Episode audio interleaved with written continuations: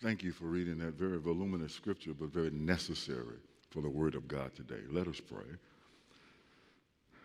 Almighty God, send now your Holy Spirit on this preacher and on this group of dedicated believers that we may walk away from this moment knowing that we have heard from you. In Christ's name we pray. Amen. Many of you know that I grew up in East St. Louis. And from 1954 to about 1963, we lived in a home that some call a shotgun house. You know the house? You walk in the front door and you can see straight through to the back door. It only had one bedroom, so my mother and father kept that bedroom, and my two sisters and I, we slept in what's known now as the living room. We were poor, but didn't know it. Dirt poor and had no idea. You see, we had no electricity, so you couldn't watch television. We had a radio, but it was set aside for dad to listen to the ball game and didn't want to use the batteries on other stuff. So we thought that everybody lived like us, that we had it made. We, we played outside like most kids and we ate breakfast and supper like most people. We thought we were good until after working two jobs for a number of years because dad believed that mom should stay home and raise the children. So he worked two jobs for a number of years and he made enough money to finally move us out of that shotgun house with no electricity. And we moved into a deeper part of the city. And that's when, my brothers and sisters, Dad brought this spaceship looking old black and white TV that was heavier than all get out that the repairman had to come out at least at least three times a year to put another tube in it. But it was that television that made me discover how poor we really were. It came at the compliments of june and ward cleaver. Mm-hmm. one of my favorite tv shows leave it to the beaver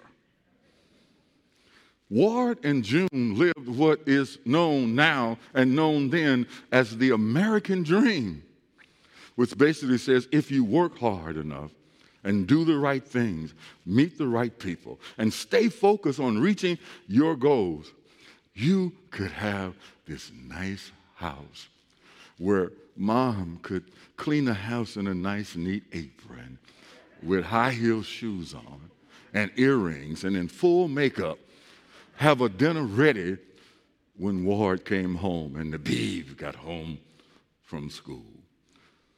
We had none of that. And suddenly I realized that we were poor. We didn't have many of the things that I saw on that television. And that started me on a journey to where I set out to get as much as I can, as long as I can. You see, brothers and sisters, the television, the invention of it, was a great tool. And it is a great tool to, to spread God's message today. But it also brings cultural norms into our living room daily.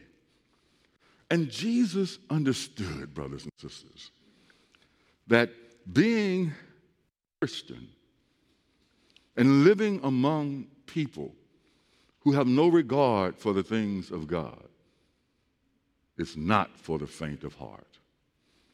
So, in this sermon, we call it the Sermon on the Mount, he lays out, if you will, the constitution for the Christian church.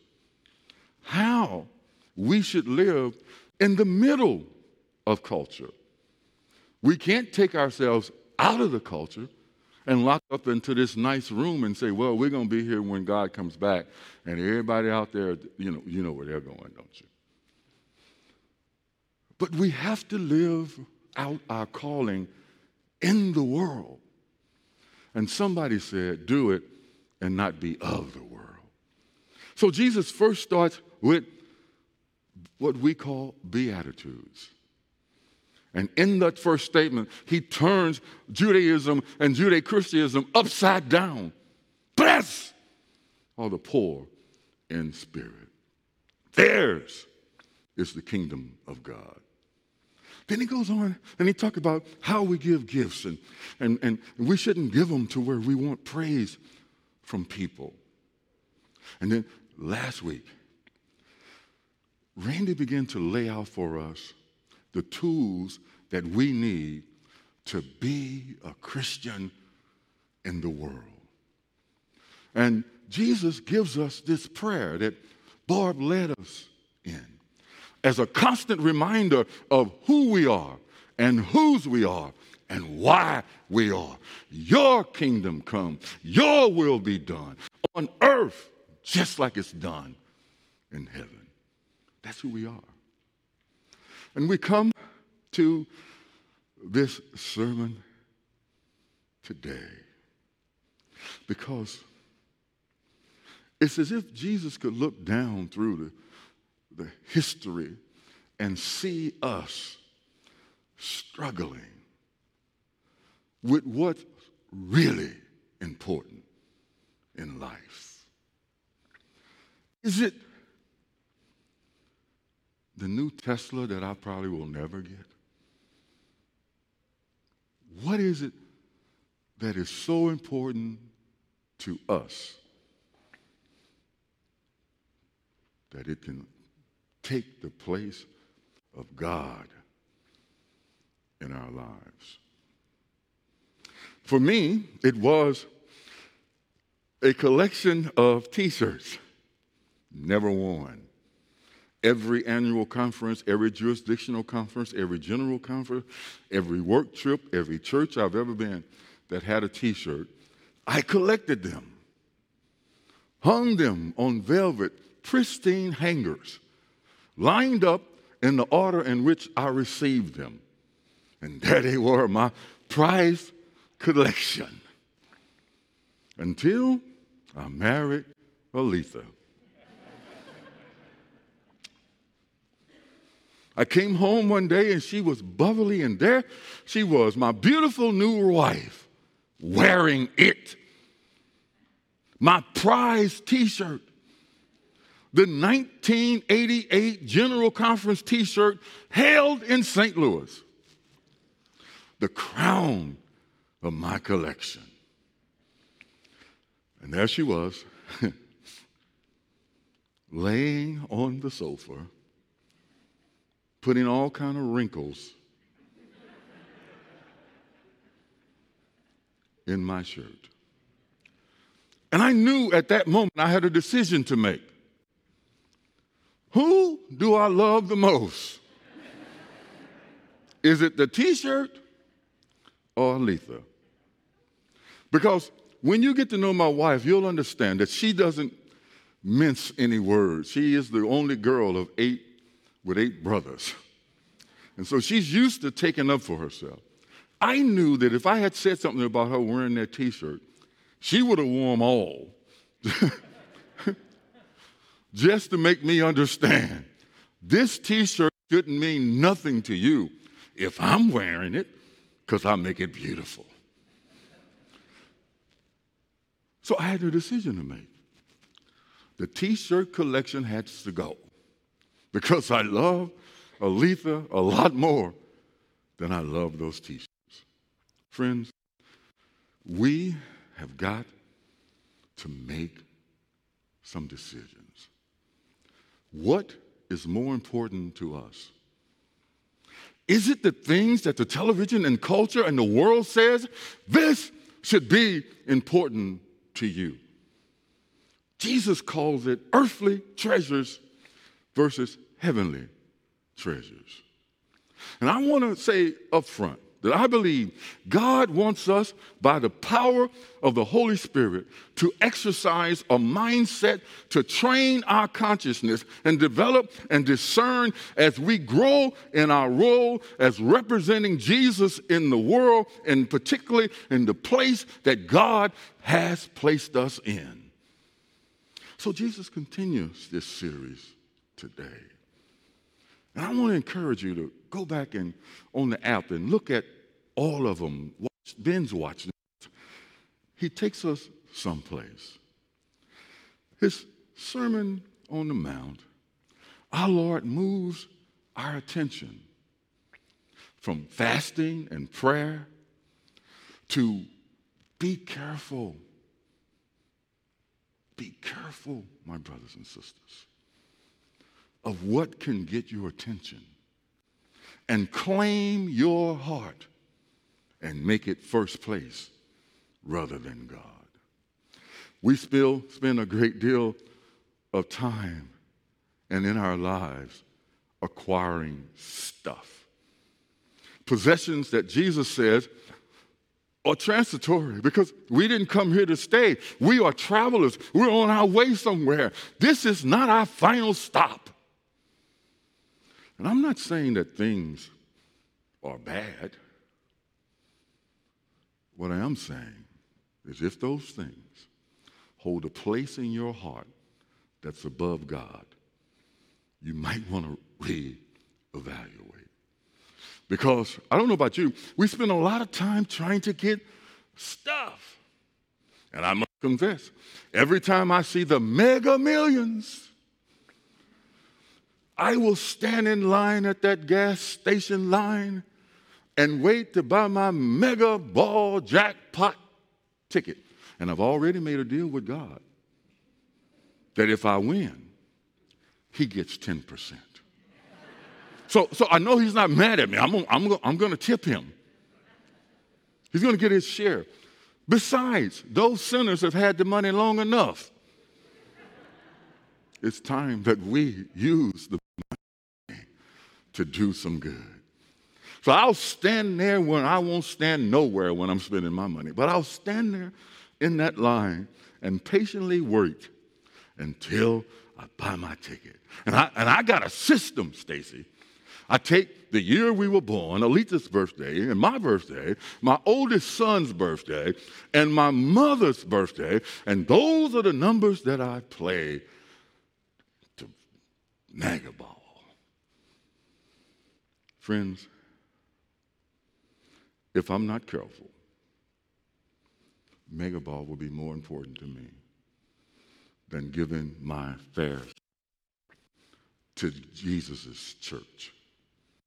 If I'm not careful,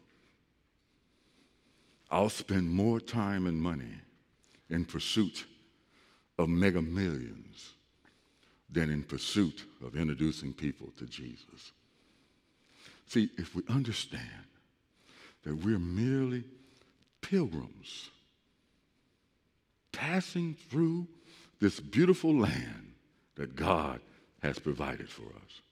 And in the text, Jesus cautions us to be careful what we hold near and dear to our hearts because when it's gone, it'll break your heart. When someone else is wearing your prized t shirt, it'll hurt you deeply. You see, what I call cultural treasures, or Jesus called earthly treasures. He says in verse 19, these are temporary. No matter how much you pay for them, no matter how hard you work to get them, Jesus gives us some good advice about culture. He starts in off this verse with saying, lay, the word lay which implies storing things away for future use. It becomes a serious problem when we hold on to and rely on those things to be there for us in times of trouble. Regarding this passage, Dr. Albert Barnes, in his commentary, says treasures or wealth among the ancients consisted of clothes, changes of raiments, as well as gold and silver and gems and wine and land. and, of course, oil. It meant an abundance of everything that was held to be conducive to ornate and comfortable living. It's interesting to me that the more things change, the more they stay the same. The idea or the mindset of the ancients sounds a lot like the time in which we're living in right now. Here's a problem with cultural pleasures they are corruptible. Jesus warns us that if you get too attached to t shirts or whatever, it has the tendency to control you instead of you controlling it. If you take a look at things that you have that bring you pleasure, and even some of them are the necessities of life, you'll find that they are decaying as we speak. They're getting older. The house is going to need a paint job, if nothing else around the windows. The house can have floods come in and ruin all of our stuff in the lower level.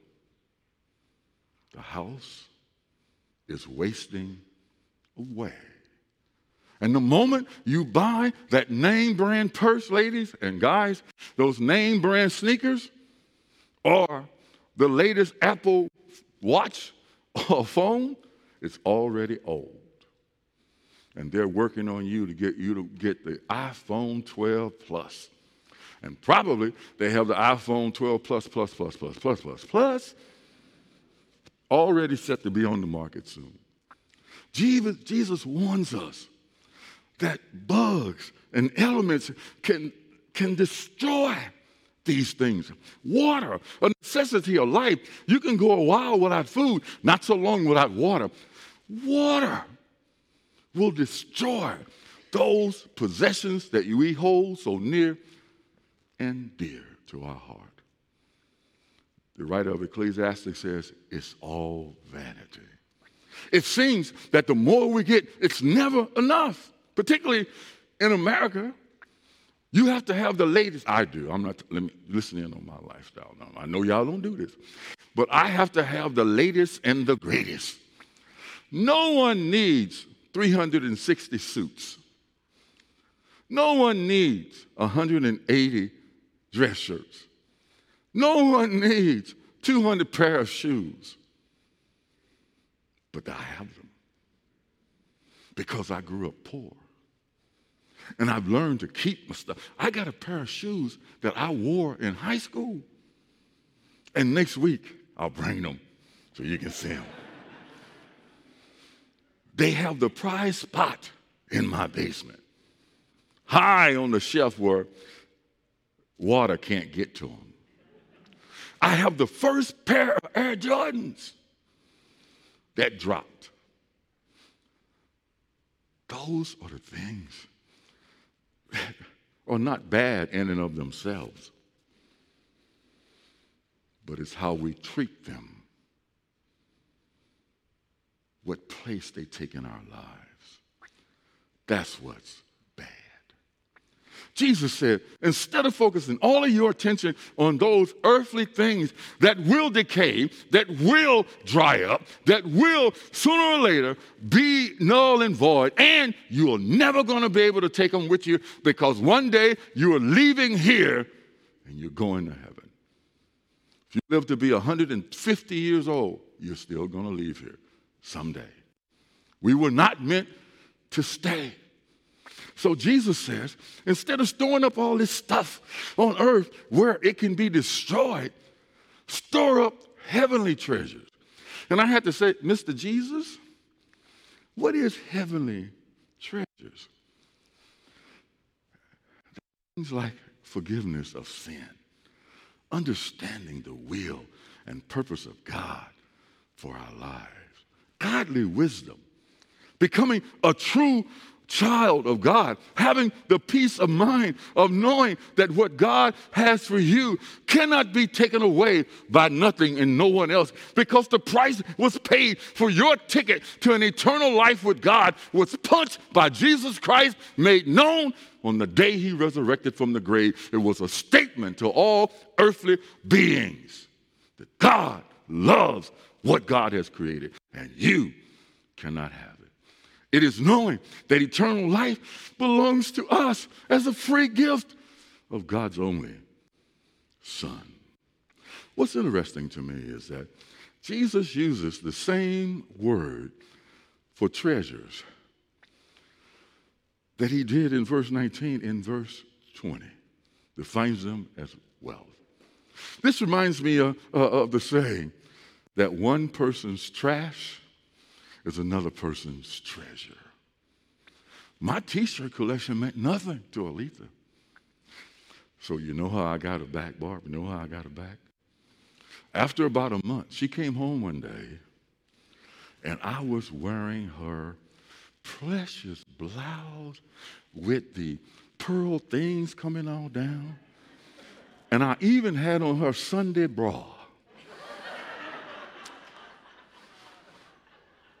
She'll tell you. So once she got over the sight of me standing there, look, she realized I was wearing the things that was near and dear to her heart. And unlike me, she did not make a decision to say, Whom do I love most? she said, If you don't take off my blouse, there's going to be some trouble in here, Mr. Weatherall. And that's when you know you're in trouble. God says, Have you looked at the flowers? They don't toil, but Solomon couldn't fashion anything more beautiful. Look at the birds in the air. They don't toil, they don't work, but God has provided for them the Apostle Paul knew that we cannot take earthly treasures and make them our lifestyle. He says, the more I get, I, I count it as loss.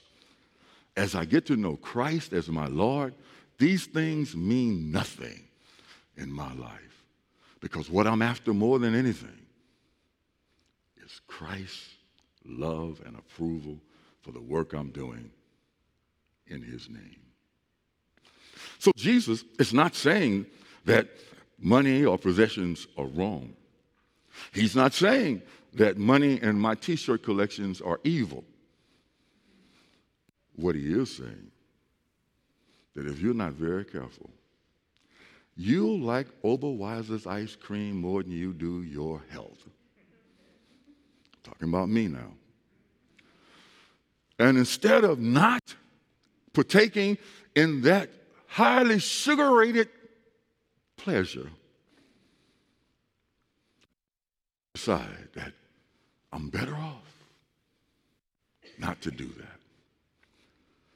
Jesus wants us to realize that if we are going to negotiate the terrains of this beautiful world that God has for us, it is impossible without a relationship with God in Jesus Christ.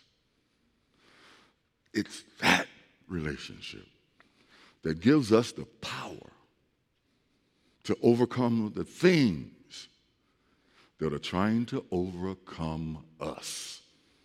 And friends, God's treasure is not in heaven. You want to know why? Because you are not there. God's treasures are you and I. And He wants you to know, God wants you to know, that there is nothing, nothing that you can do to stop God from taking care of you. Absolutely nothing that you do will prevent God from coming to your rescue just when you need it. We have a God that will show up when we need God the most. Try Him, if you will. Pray for our students and educators this school year that they are going through unprecedented times. Pray for them. And then watch them endure things that they should not have to at 6, 5, 4, 13, 18 years old. Brothers and sisters, the very fact that we are present in the world is an indictment on a culture that cares more about stuff than it does people. Let us pray. Precious God, thank you for this moment of your teaching on the Mount. Thank you for the opportunity to sit in this air conditioned, nice place to praise and worship you in spirit and in truth. Amen.